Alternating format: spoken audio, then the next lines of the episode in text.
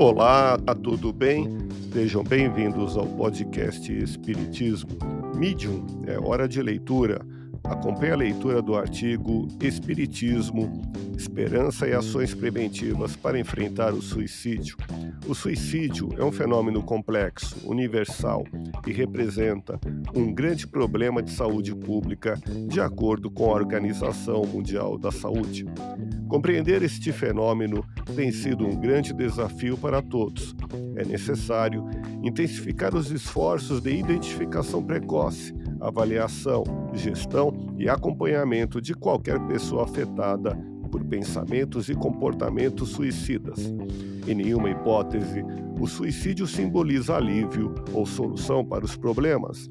Longe disso, agrava-se a situação de quem, pelos mais variados motivos, desperdiçou a possibilidade de aproveitar a existência para avançar no caminho evolutivo. Para o Espiritismo, o suicídio é uma triste ilusão, porque somos seres imortais e a vida continua plenamente além da morte do corpo físico.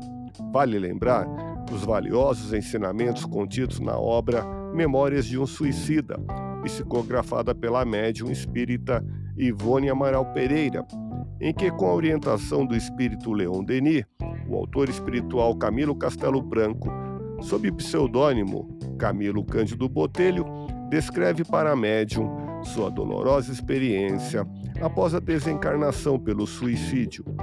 O Espiritismo contribui de inúmeras maneiras na prevenção ao suicídio e, notadamente, através da assistência espiritual, principalmente em casos de desobsessão, de modo a disponibilizar o reequilíbrio espiritual para quem busca o tratamento da doença da alma em nossas casas espíritas, mediante o cultivo de pensamentos de paz e de solidariedade, formando um campo mental de harmonia diante de qualquer episódio causador de aflição. Grandes males são prevenidos e corrigidos, enormes renovações são realizadas com o concurso fraterno de benfeitores espirituais, principalmente quando se encontra o serviço da prece, com a mente enriquecida pela fé, obtendo bem-estar com os nossos esforços de equilíbrio físico e espiritual. Fique na paz do Cristo e até o próximo episódio.